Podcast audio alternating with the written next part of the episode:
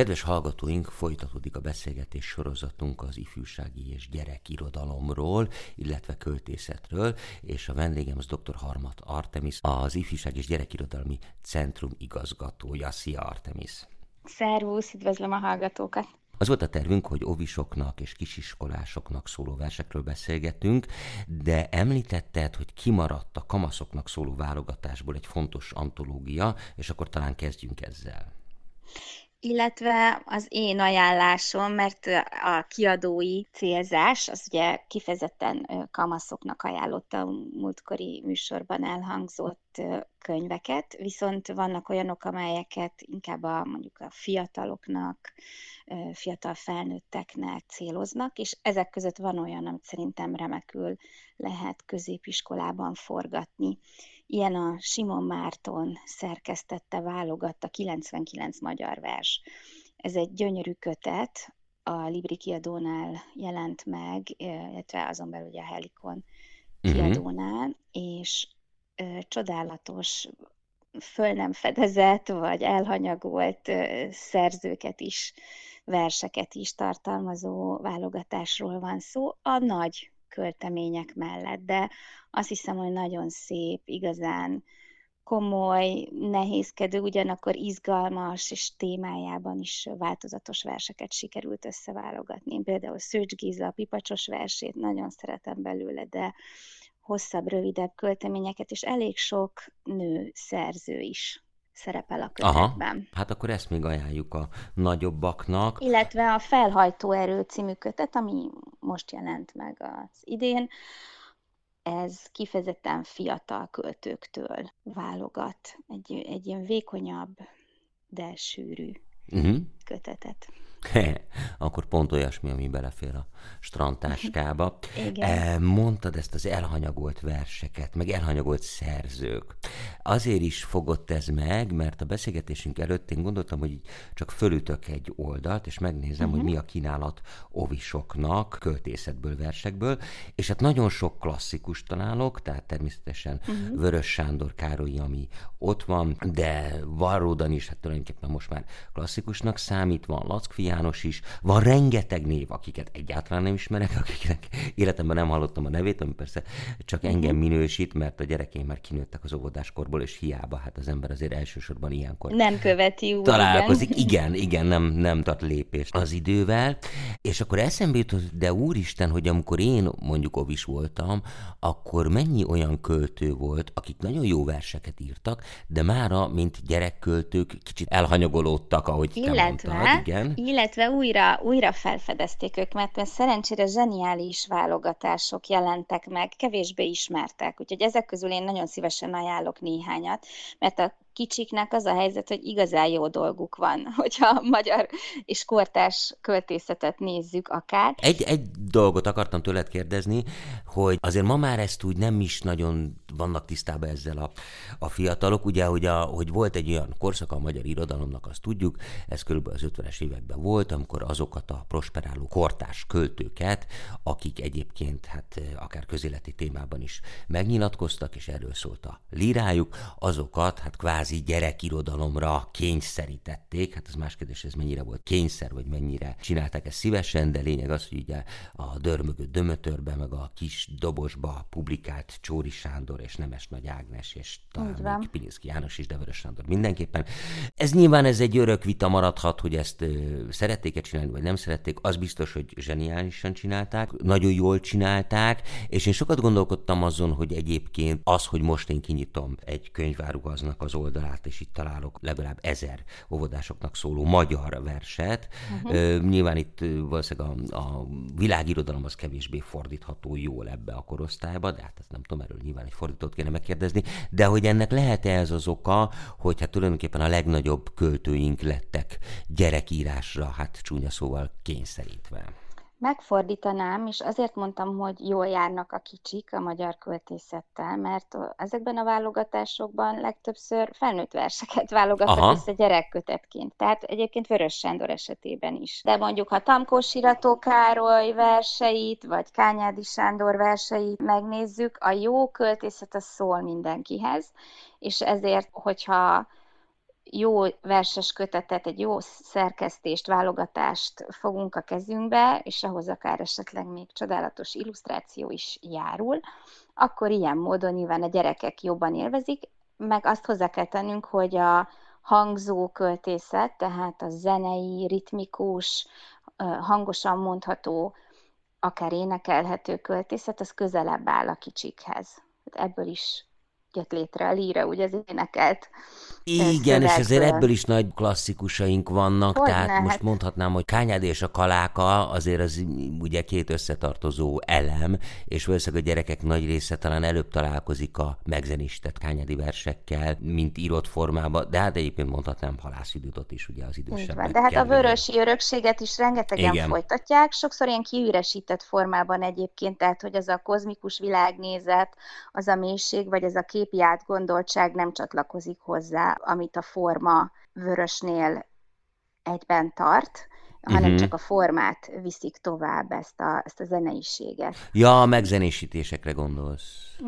Nem csak a megzenésítésekre, hanem azért vannak olyan kortás költők, akik a vörösi poétika nyomdokai, ja, értem, a, aha. egy egyszerű, mondjuk úgy lebutított uh-huh. költészetet, csak a csengés-bongásra ügyelő lírát művelnek. Igen, tehát megvan a bravúr, de, de nincs meg a, a filozófia vagy a tartalom. Igen, de szerencsére sokan próbálgatják így a tollukat a felnőtteknek író szerzők közül is. Most megint egyre többen jelentettek meg egy önálló verses kötetet, de én azért szeretem a válogatásokat, mert ezekben le hmm. a jól ismert a gyerekkorunk nagyszerű versei mellé mai nagyszerű verseket illeszteni, és ezek boldogan megférnek és lubickolnak egymás mellett, sőt, egy ilyen játékosság is létrejön. Igen, több ilyen antológiát említettél, Igen. ugye, ami középiskolásoknak szólt, és Igen, régi, illetve kortárs verseket állított, hát nem szembe, hanem inkább párba, de akkor ezek szerint ez megtalálható a kisebbeknek is. Így van, így van. Vannak olyan antológiák, amik csak kortársokat tartalmaznak, ez egy nagy szám volt, és igen, sokan kedvelték és megismerték a friss tintát, de ez csak nem 20 éves történet. Aztán megjelent a Ragyoga mindenség, amelyik erdélyi kortárs költők költeményeit válogatta össze meg 2013-ban.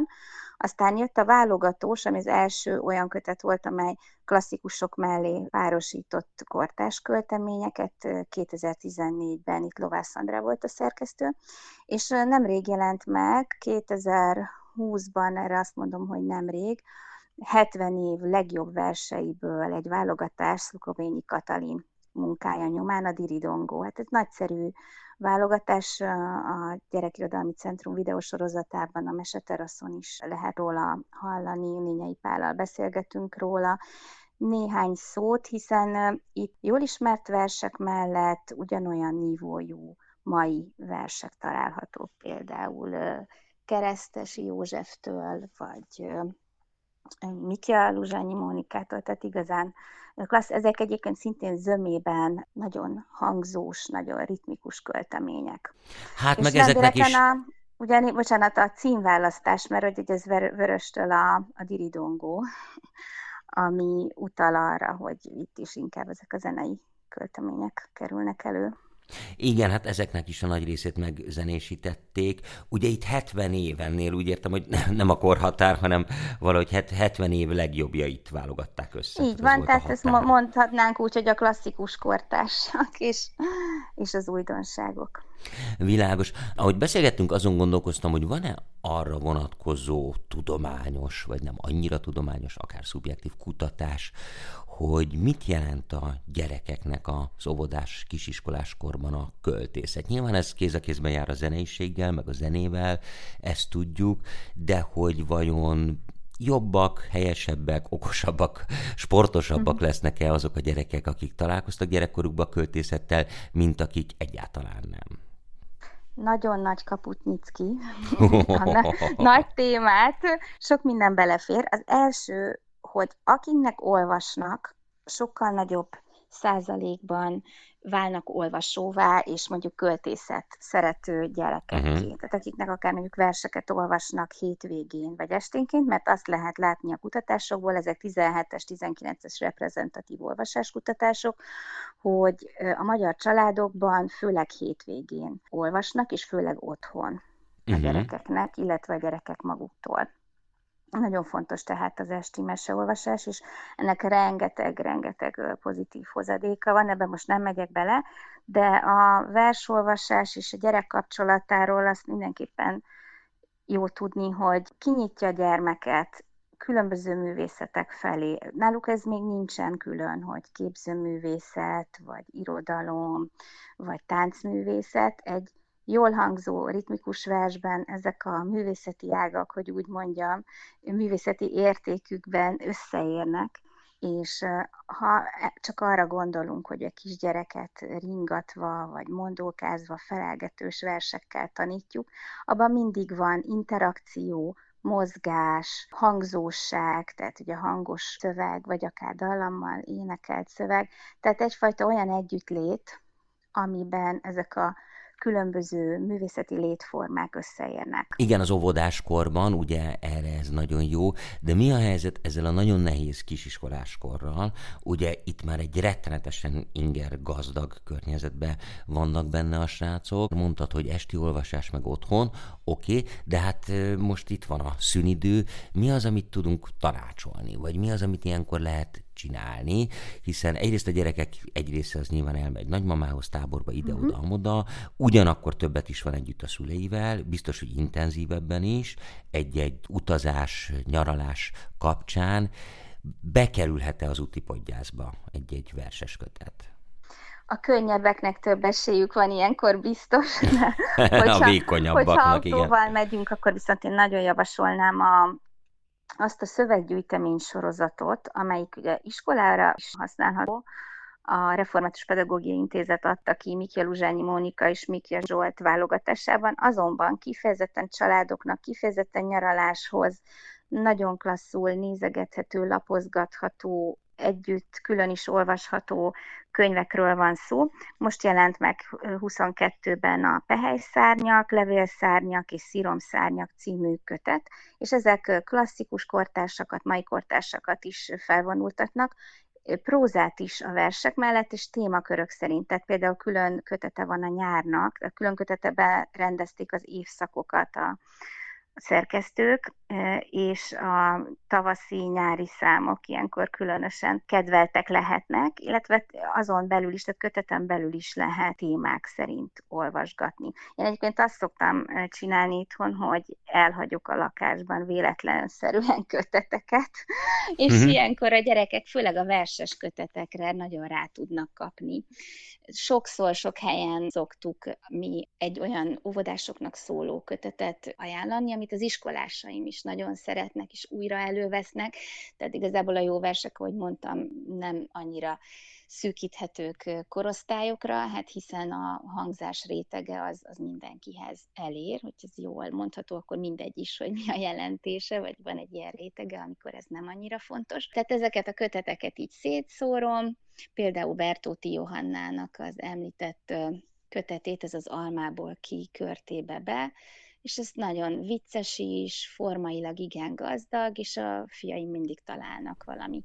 Maguknak valót, mert hát nagyon csalogatóak a grafikák is, és ez a kiskorban azért elég fontos, hogy lehessen nézegetni, csak úgy bambulni, lapozgatni a vízparton, vagy bárhol. Igen, azt gondolom, hogy az illusztráció az egy külön beszélgetés, vagy beszélgetés sorozatot megér, hiszen hát nyilván bizonyos szempontból mindig illúzióromboló, hiszen azt a világot, amit mi elképzelünk, azt valahogy lehúzza a földre, ugyanakkor meg is tud nyitni nagyon sok kaput, meg nagyon sok érzést, úgyhogy ezt hagyjuk is most, viszont azt akartam tőled kérdezni, hogy hát pláne ugye kisebb korban az ember olvasóból azonnal alkotóvá vagy szerzővé uh-huh. válik, és nyilván ilyenkor a gyerekek sokkal, sokkal nagyobb kedvel, meg sokkal őszintebben írnak, meg rajzolnak is, akár képzőművészeti élmények hatására, vagy bárminek a hatására. Igen. A szülőket mire tudjuk hát nem azt mondom, hogy buzdítani, de mit tudunk nekik javasolni vagy tanácsolni, amikor a gyerekek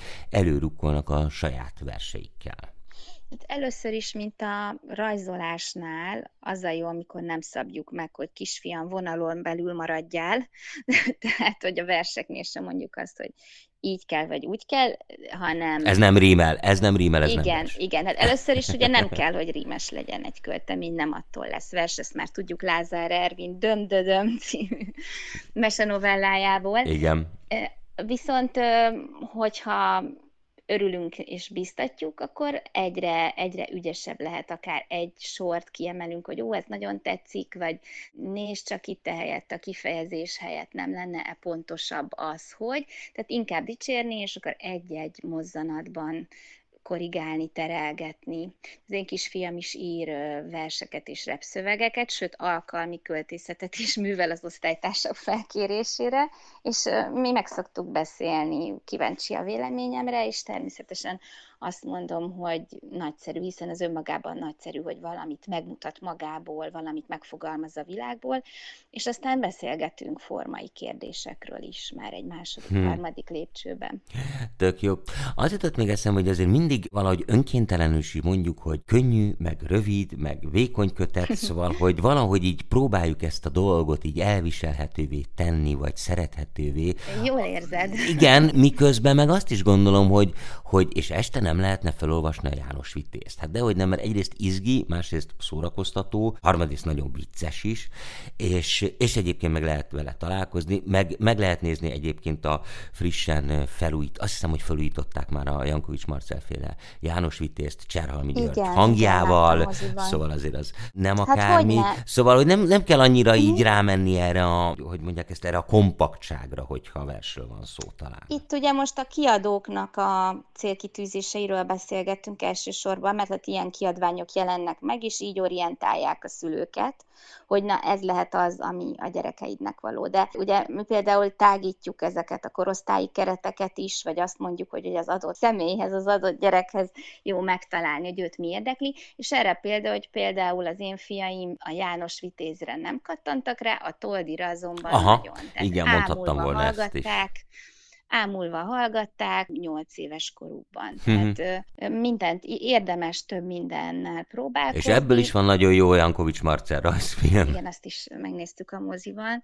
Azért jó több mindennel próbálkozni, mert annyiféle stílus van, és szerencsére azért a magyar kortás költőink is, hát van miből táplálkozzanak, van mihez képest írjanak, úgyhogy elég sok jó vers születik akár, amit a kicsik is élvezhetnek, és itt a kísérletezés az mindenképpen jó, ha jelen van akár a, a családban, mint közegben, hogy na nézzük meg együtt, mit, mit szólunk ehhez a vershez, olvassuk el együtt, vagy ahogy mondtam, hogy véletlenszerűen elhagyjuk a köteteket a füvön, és akkor hát ha valami megragadja őket, és azt az időt, ami ilyenkor nyáron adatik, hogy jobban el lehet mélyülni a játékban, a versolvasásban is el lehet mélyülni. Én hiszek abban, hogy a jó szöveg az, az vonzza és magánál tartja az olvasóit. Hm. Hát Artemis, legyen akkor ez a végszónk. Én nagyon szépen köszönöm, hogy itt voltál, és akkor folytassuk még a beszélgetésünket gyerekirodalomról, mert ifjúsági irodalomról. Dr. Harmat Artemisszel beszélgettem, aki egyébként az Ifjúság és Gyerekirodalmi Centrum igazgatója, de irodalomtörténész, író is és tanár is. Én nagyon szépen köszönöm, hogy itt voltál. Én is köszönöm, András. Viszont hallásra. Viszont hallásra.